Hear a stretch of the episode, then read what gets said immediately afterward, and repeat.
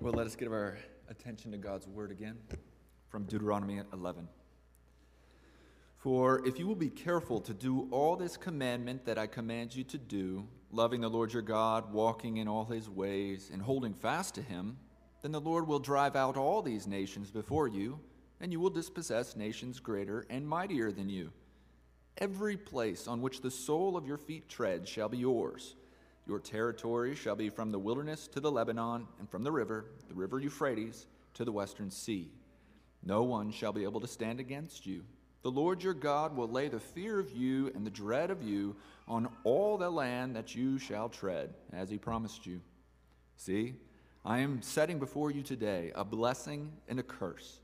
The blessing, if you obey the commandments of the Lord your God, which I command you today, and the curse, if you do not obey the commandments of the Lord your God, but turn aside from the way that I am commanding you today to go after other gods that you have not known. This is God's word. You may be seated.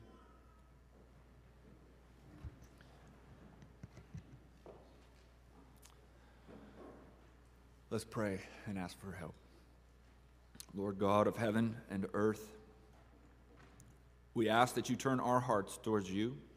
Would you soften us? May there not be in any of us an unbelieving heart leading us to fall away from the living God, you being the source of all life, goodness, joy, and satisfaction. Our hearts truly are restless until they find rest in you. Would you glorify yourself through the preaching of your word, that we might find ultimate satisfaction in the river of living waters? We pray in the name of our blessed Savior, Jesus Christ. Amen. Well, in chapters 9 through 11, which we will cover today, Moses continues to exhort and encourage the people of Israel as to what life should look like in the land that they are going over to possess. This continues in this sermon that we saw last week when Pastor Thomas taught from 6 through 8. And in 6 through 8, he was giving them some very relevant warnings to us.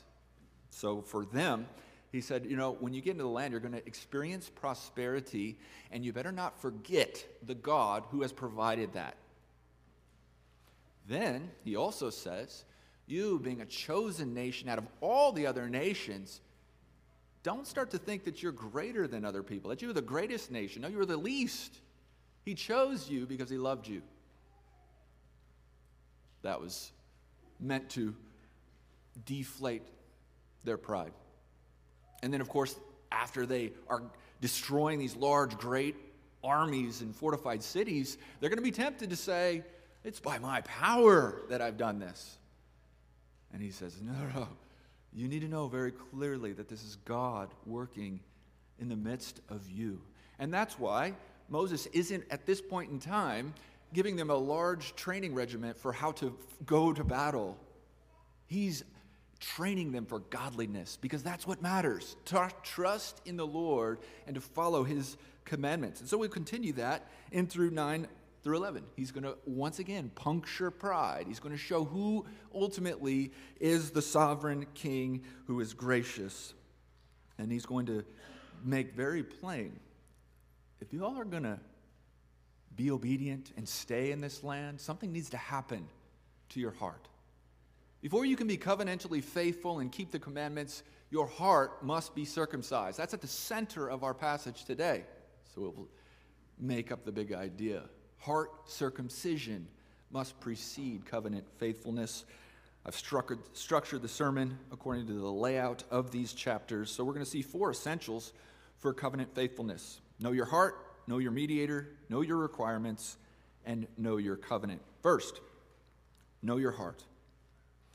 To lay the groundwork of what Moses is going to do here, he wants to reiterate the absolute impossibility of them being successful in going up against these giants, about these fortified cities. And so he's going to lay the groundwork. Here we go. Verse 1. Hear, O Israel, you are to cross over the Jordan today to go into dispossess nations greater and mightier than you, cities great, fortified up to heaven, and a people great and tall, the sons of Anakim, whom you know and of whom you have heard it said, who can stand before the sons of Anak?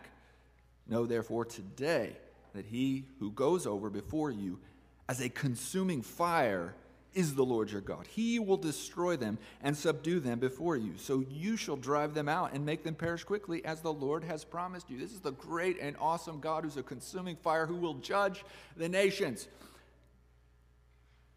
But if you get the idea, if that's not clear enough, and you might think that you had something to do with this, or God has chosen you because you're so great and so righteous.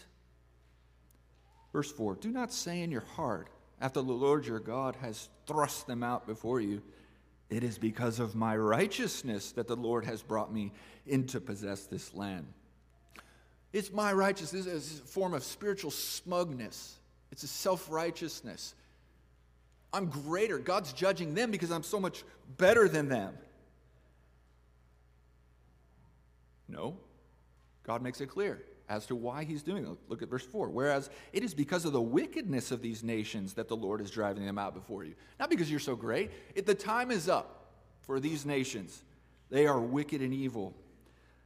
Verse 5, not because of your righteousness or the uprightness of your heart are you going in to possess their land, but because of the wickedness of these nations the Lord God is driving them out before you. And he gives a second reason. And that he may confirm the word that the Lord swore to your fathers, to Abraham, to Isaac, and to Jacob. It's the faithfulness of God to his promises by which you are coming in. Why? Because you all are wicked too. You have stubborn, sinful hearts. Verse 6. Know therefore that the Lord your God is not giving you this good land to possess because of your righteousness, for you are a stubborn people. 3 times he says, you're not righteous and you're stubborn. This is not the gospel of self-esteem where he thinks he needs to build them up. He's tearing them down. He's removing all grounds of boasting. That's a principle found throughout all the scriptures. Now, it's almost as if he's anticipating Israel's inner lawyer that's going to come up and be like, wait a second, Moses. And so he's just going to go through and be like, let me remind you, do not forget that you aren't righteous. Verse 7, remember, do not forget how you provoked the Lord your God to wrath in the wilderness. From the day you came out of the land of Egypt until you came to this place, you have been rebellious against the Lord. He wants them to remember their past failures, not so that they will have continual guilt and feel this sense of despair, but so that they would understand the grace and mercy of God. They are going to possess the land because God has continued to be faithful and will keep them. So he continues, chapter 7, verse 7, all the way to 10 through 11, he gives the history, which we don't have to spend a lot of time on because we're very familiar with this right now. Verse 8, even at Oreb, you provoked the Lord to wrath, and the Lord was so angry with you that he was ready to destroy you. Oreb, that's Mount Sinai. After he had demonstrated his amazing power through these manifestations of fire and lightning and thunder, and he spoke to them, then they went and made a golden calf. Verse 11, at the end of 40 days and 40 nights, the Lord gave me 2 tablets of stone for the covenant. Then the Lord said to me, arise, go down quickly from here, for your people whom you have brought from Egypt have acted corruptly. They have turned aside quickly out of the way that I commanded them. They have made for themselves a metal image. They broke the covenant. Moses throws down the covenant tablets, breaking them as a sign. But there's more. Verse 22, at Tabra also, and at Massa, and at Kilbroth-Katavah, you provoked the Lord to wrath. And when the Lord sent you from Kadesh Barnea, saying, go up, take possession of the land. That's when they were at the border. Then you rebelled against the commandment of the Lord your God, did not believe him, obey his voice. You have been rebellious against the Lord from the day that I knew you. Now, what's interesting about this is that he's reiterating pretty much the first generation and their failings. But he's talking to the second generation. There is a corporate solidarity with the people of Israel, and not to mention that these second generation have shown in other instances that same sort of hard-heartedness, that stubbornness. So what he's basically doing is just conveying to them, hey, you're not righteous. Okay, that is actually the problem of the human heart. Jeremiah 17:9 says, the heart is deceitful above all things and desperately sick. Who can understand it? That's why Paul in Romans 3:10 and following says there is none good, none who is righteous. And then he goes on to convey a gospel by which righteousness might come to you. So he's trying to flatten this out. It's not because you're righteous that you're experiencing the Lamb. Well, what about the New Covenant people of God? Would Moses say the same thing to us? Think of the promised land as a picture of heaven, okay? Them going to possess it is like a gift of heaven. That is what we are experiencing by being believers in Christ. We have the kingdom that we are waiting for the consummation of heaven. We need to be warned. It is not by your righteousness by which you will inherit salvation. You have to get that.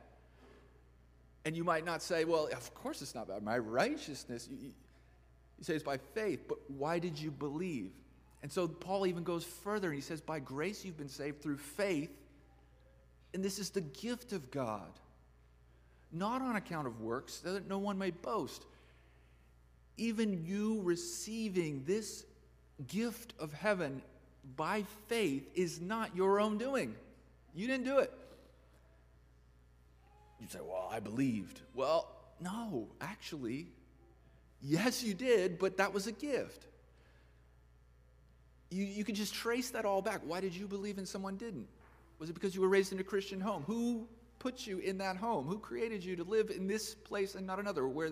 Who created you to not live on the deserted island where they didn't have the gospel witness? You get what I'm saying? That's what this is about. It's puncturing the pride, bringing you down, and always recognize that when God does something for us, it is a gift. That's why the Apostle Paul, the most hardest working, most faithful, fruitful Christian of all time, said it is by the grace of God, I am what I am. So this should bring about humility. It's what we should be characterized as.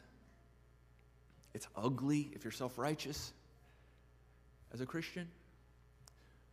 But it's also very dangerous, because in Jesus' time, there were some people who thought they were righteous, and they questioned why Jesus was hanging out with tax collectors and sinners. And Jesus, in his wisdom, said, "Those who are well have no need of a physician, but those who are sick. I came not to call the righteous, but sinners." What he was saying to them is, you need to understand that you're sick, and if you don't acknowledge your sickness, you're not going to seek a physician. So that's where it begins. I have no righteousness. I need an alien righteousness, which Paul goes on to say in Philippians 3, that I might be found, not with a righteousness of my own, but that which comes through faith in Christ. So this chapter continues on, chapter 10, was showing the only reason they actually are at this point even alive and then going to be entering into the land is not because of their righteousness, it's from something else. And so we go to their second point, know your mediator. Why were they spared? Because God has established a principle that he will hear the intercessions, the prayers, of a faithful mediator. And so we see in verse 25, Moses, in his great humility and his awesomeness at this moment, verse 25, so I lay prostrate before the Lord. This is after they failed with the golden calf. These 40 days and 40 nights, which it says he didn't eat or drink during this time. He laid prostrate because the Lord said he would destroy you. And I prayed to the Lord, O Lord God, do not destroy your people and your heritage, whom you have redeemed through your greatness, whom you have brought out of Egypt with a mighty hand. Remember your servants, Abraham, Isaac, and Jacob. Do not regard the stubbornness of this people or their wickedness or their sin, lest the land from which you brought us say, because the Lord was not able to bring them into the land that he promised them, and because he hated them. He has brought them out to put them to death in the wilderness. They are your people and your heritage, whom you brought out by your great power and your outstretched arm. This is amazing. Moses is concerned they're going to be destroyed. And these are the people who have been irritating him also. And he says, no, don't do that. And he's concerned about God's reputation. God hears his prayer in verse 1 of chapter 10. At that time, the Lord said to me, cup for yourself two tablets of stone like the first, and come up to me on the mountain and make an ark of wood. Make two more stones. Here we go. We're moving on. He says in verse 11, arise, go on your journey at the head of the people so that they may go in and possess the land which I swore to the fathers to give them. He will hear the prayers of an intercessor, primarily of a representative, a mediator. Which all this points forward to the Lord Jesus Christ, who at his hour, when he knew his people had sinned and he was going to now pay their penalty, what does he say? Now is my soul troubled. What shall I say? Father, save me from this hour? But for this purpose I have come to this hour. Father, glorify your name. He's concerned for the glory of God, that the glory that God would get in forgiving his people. And this glory drove him to the cross, where he would take the penalty due for our sins, which we know is the curse, condemnation, hell forever. He took the judgment that was ours so that we might have forgiveness. And so Romans 8 says very clearly, who is to condemn now? If Christ, who died and was raised, is the basis of your justification, who can bring a charge against you? In fact, it even says that he is at the right hand of God, interceding for us. As Hebrews 7 says, he always lives to make intercession for them. So, know your heart. You are inherently unrighteous. You have no standing before God on your own. But based on the fact that God receives the intercessions and the faithfulness of a mediator, you have a right standing before him. And from that position of grace and stability, the third essential we must understand is to know your requirements. And this is in verse 12 of chapter 10. Now, Israel, what does the Lord your God require of you? But to fear the Lord your God, to walk in all his ways, to love him, to serve the Lord your God with all your heart, with all your soul, and to keep the commandments and statutes of the Lord, which I am commanding you today, for your good. God has been so gracious and patient. He's giving you the land. He's bringing you. What does the Lord require you? In fact, this should be the posture of all of us who know the Lord. What does he require of me? Not so that I might somehow climb the mountain of works to attain his favor, but because I already have his favor, what might I do to please him? And this is the exact posture that Romans chapter 12, verse 1 says. Present your bodies as a living sacrifice, holy and acceptable to God, which is your spiritual worship. What might I do? That is the posture of a Christian, and that's what he wants Israel to be like. And he's going to go on and give them reasons, more motivations for why you should do this. Look what he says in verse 14. Behold, to the Lord your God belong heaven and the heaven of heavens, the earth with all that is in it. He's the creator, the owner, the sustainer of all things. He needs nothing. Self-existent. And yet, what does it say in verse 15? Yet the Lord set his heart in love on your fathers and chose their offspring after them, you above all peoples, as you are this day. This God who needs nothing shares himself with a people who are rebellious and sinful and blesses them. And he goes more on the perfections of God. In verse 17, for the Lord your God is God of gods, Lord of lords, the great, the mighty, the awesome God. There is no other. He is completely holy. And look what he says. He's not partial. He takes no bribe. He's good. He's just. He executes justice for the fatherless, the widow. He loves the sojourner, giving him food and clothing.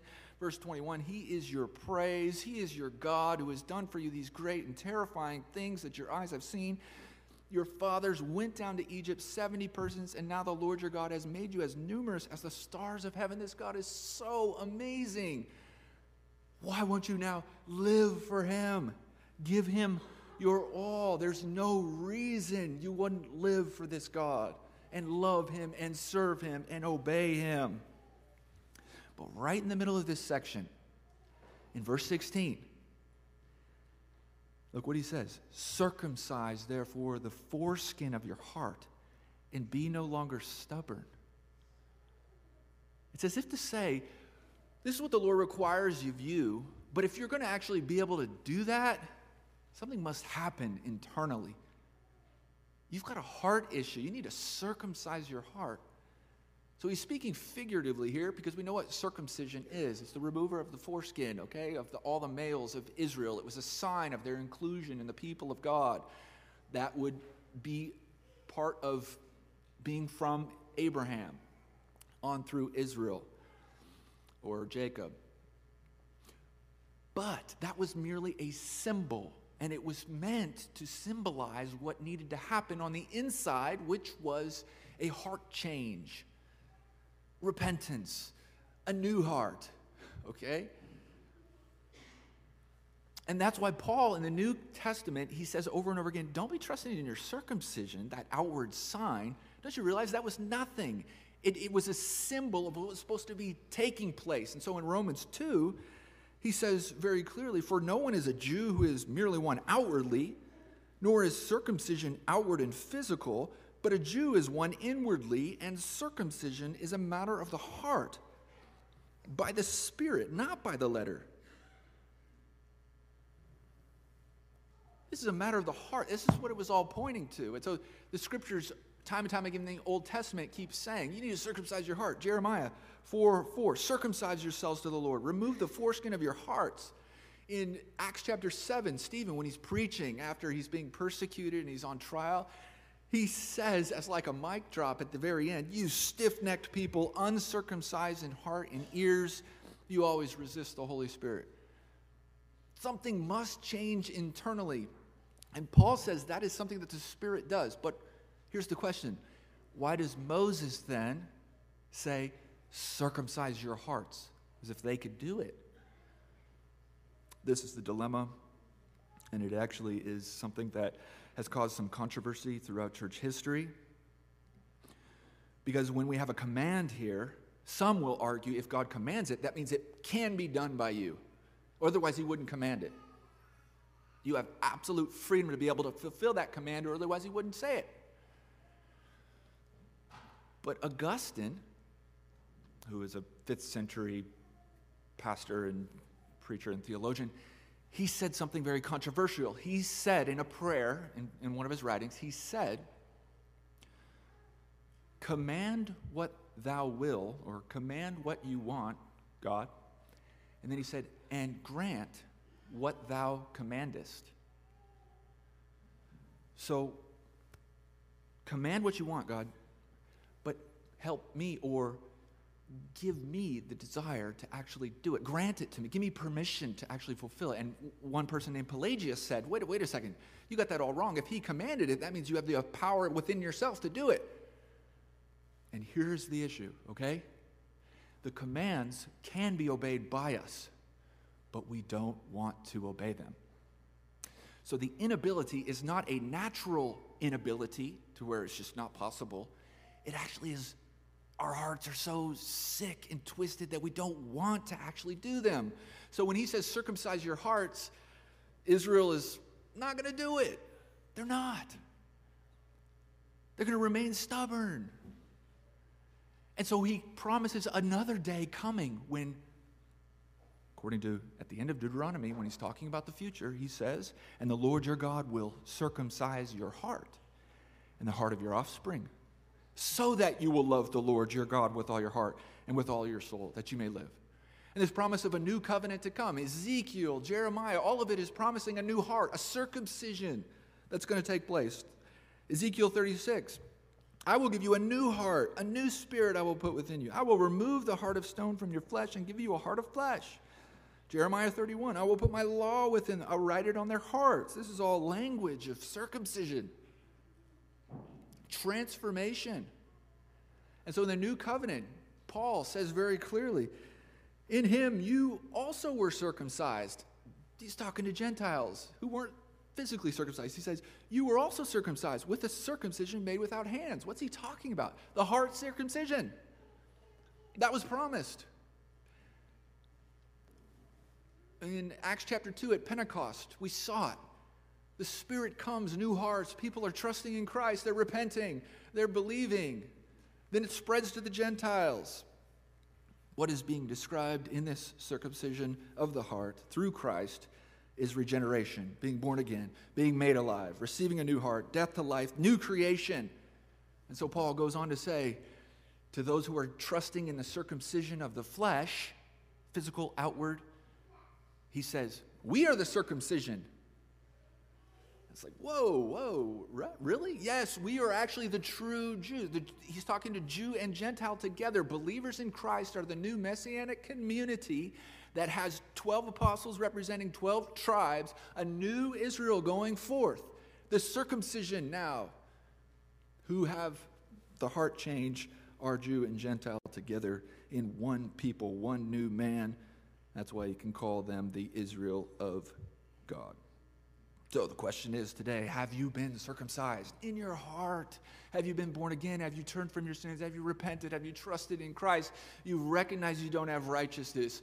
You recognize you're supposed to change and have a hardness of, remove the hardness of heart, but you can't do it on your own. You need Christ. You need to call upon the living God in repentance. Please don't leave today without turning to Him for grace. How does He do it? He does it through the ordinary means, through the preaching of the Word, through the Scriptures, reading, through the prayers. All of it comes to change hearts. It's the means God uses.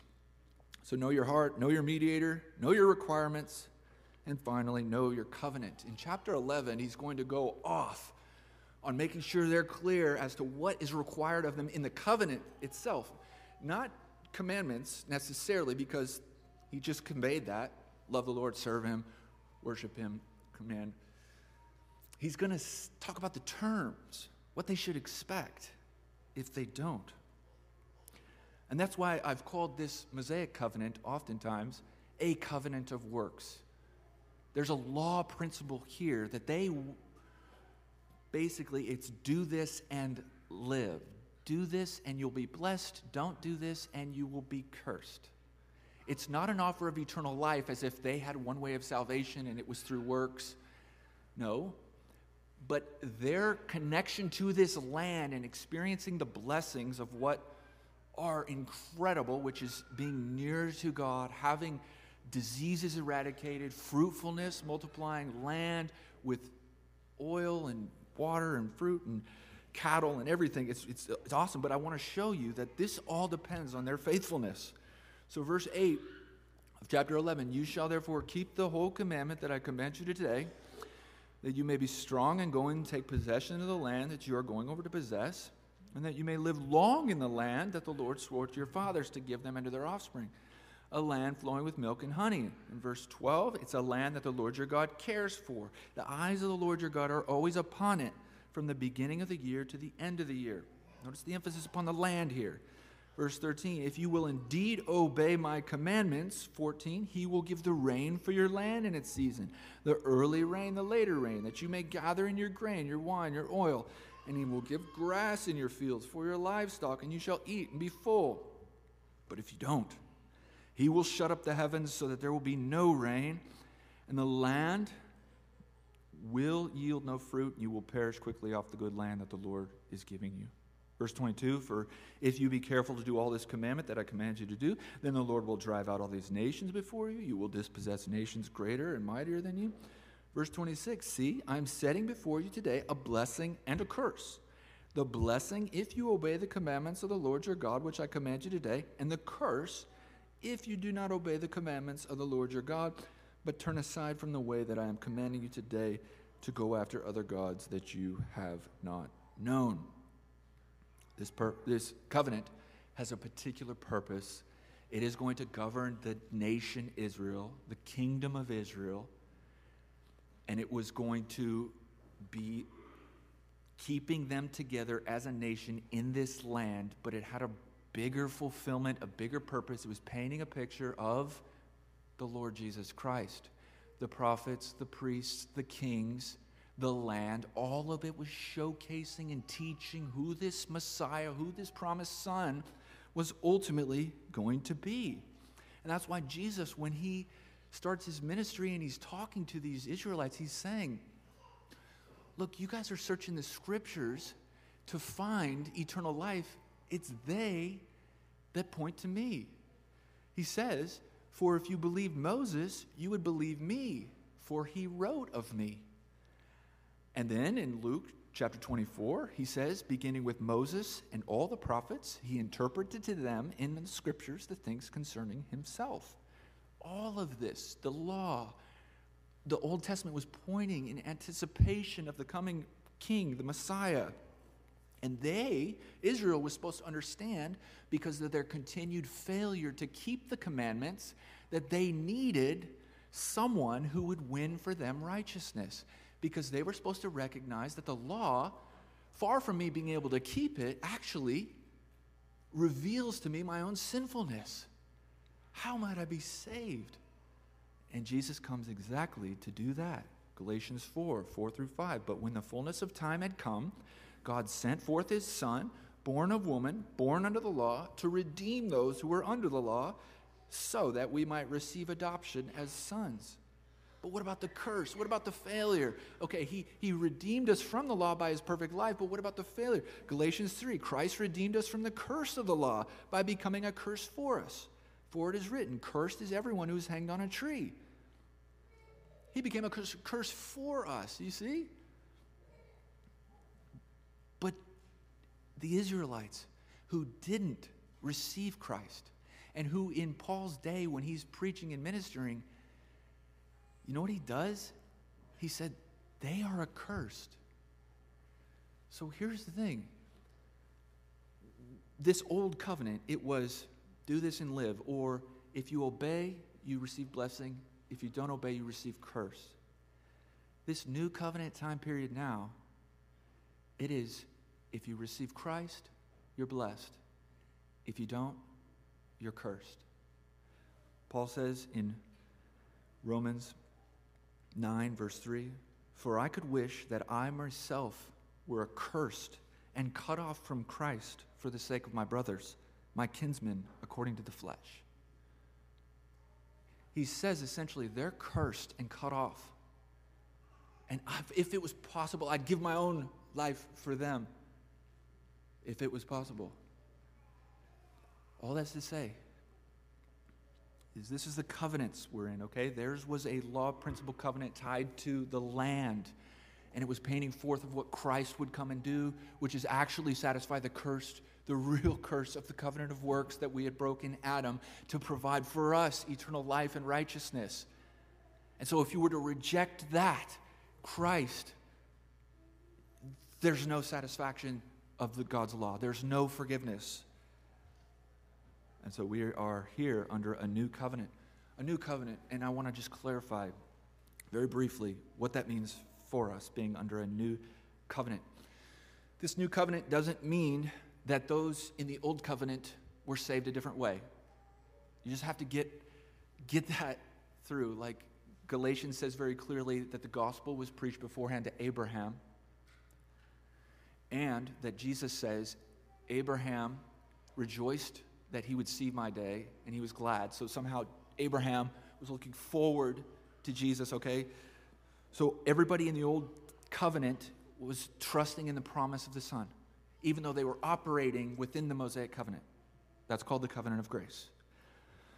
Second, being under the new covenant doesn't mean we don't have laws. You'll hear that often from people who say, oh, we're no longer under law, we're under grace. No, there's laws. Jesus says, teach them to observe all that I've commanded. And then he summarizes the 10 commandments by saying, love the Lord your God and love your neighbor as yourself. So we still have law, but the difference is the Holy Spirit has circumcised our hearts, and now we love to do them. Third, the new covenant, unlike the old, you cannot be born into it. The old covenant, if you were born an Israelite, you were circumcised, you were under the old covenant, and you were in God's chosen nation. In the new covenant, you have to be born again into it, which is only by faith in Christ. So our blessed, lovely children, we need to raise them up in the discipline and instruction of the Lord, but they're not born into it physically. They must be born spiritually. And fourth, this doesn't mean that you are under a covenant by which you should expect prosperity, no sickness, no pain or hurt. God has not promised that. That's just really important for you to get, because you read the Old Testament, the Old Covenant, that was a reality for them. If they were to remain faithful, they would be in the land and blessed. Us, some of the most faithful Christians that you will ever meet or have ever lived, experience tremendous hardship, barrenness, struggles with poverty, persecution. Maybe I don't need to say that, but let's not bind God to something he's never promised, so that when we experience trials, we actually receive what they are intended to push us towards him and to trust in him and long for the new heavens and new earth. So here's what being under the new covenant does mean. We have a fuller revelation of the person work of Christ. All of it comes together in this beautiful tapestry of a Redeemer who's the prophet, priest, and king, who reveals us to who God is, Father, Son, Holy Spirit, the triune God, who for our redemption has saved us. And we possess greater promises in that Christ has already completed it. We're not under a covenant of works any longer. We rest assured, based on his intercession for us, that we are forgiven, loved, even treasured. We are God's possession, his inheritance, it says. It's too much. It's too much. And we have a clear picture of the land promise. That was promised to Abraham and his physical seed, and yet the New Testament says that we are heirs, sons of Abraham. So what should we expect in terms of this land? It's actually blossomed into this new heavens and new earth. Blessed are the meek, they will inherit the earth. I mean, it's far greater than we ever imagined, that we will reign with Christ. So those who might be looking for God to fulfill a promise of the physical land still could never charge God with being stingy, since his promise actually blossoms into this amazing reality of new heaven and new earth. The new covenant blessing of the church community, okay? No longer are we yoked with the nation Israel, where we would have to worship with all those people who were uncircumcised of heart. Our gatherings, our church community is made up of circumcised believers who have the Holy Spirit indwelling them, who have spirits for our gift, for our encouragement and building up, and this becomes a holy temple. What a blessing to be a part of the people of God. And this church should be a city on the hill. It should be like stars shining in the sky because of what the Holy Spirit is doing within us. So, to conclude, new covenant blessings, all this is yours, but you must be truly born again. You must repent. You must be trusting in God alone, not your own supposed righteousness. Israel was tempted to trust in their circumcision, the land, the fact that they had the scriptures. We're tempted to trust in our baptism, our church membership, our associations, our families. No, it's just in God alone, who circumcised our heart. Trust in Christ, who has done everything for us. May that be so evident in our lives, where we're humble, thankful, grateful. Let's pray. Oh Lord, we thank you that in your word, the Holy Spirit powerfully works in our midst, chiseling off pride, conforming us into the image of our Savior. We want to be humble like him. We want to consider others as more significant than ourselves. We don't want to be caught up in pride and arrogance, self-seeking, self-righteous smugness. We want to be those who are humble, recognizing that your salvation comes to us as a gift. We're undeserving. We forever will be, no matter how hard we work as Christians, how faithful we are. We understand very clearly what we still deserve. So we're thankful, Lord, we call you our Father, who through Christ and by his Spirit has adopted us as sons. It's in his name we pray. Amen.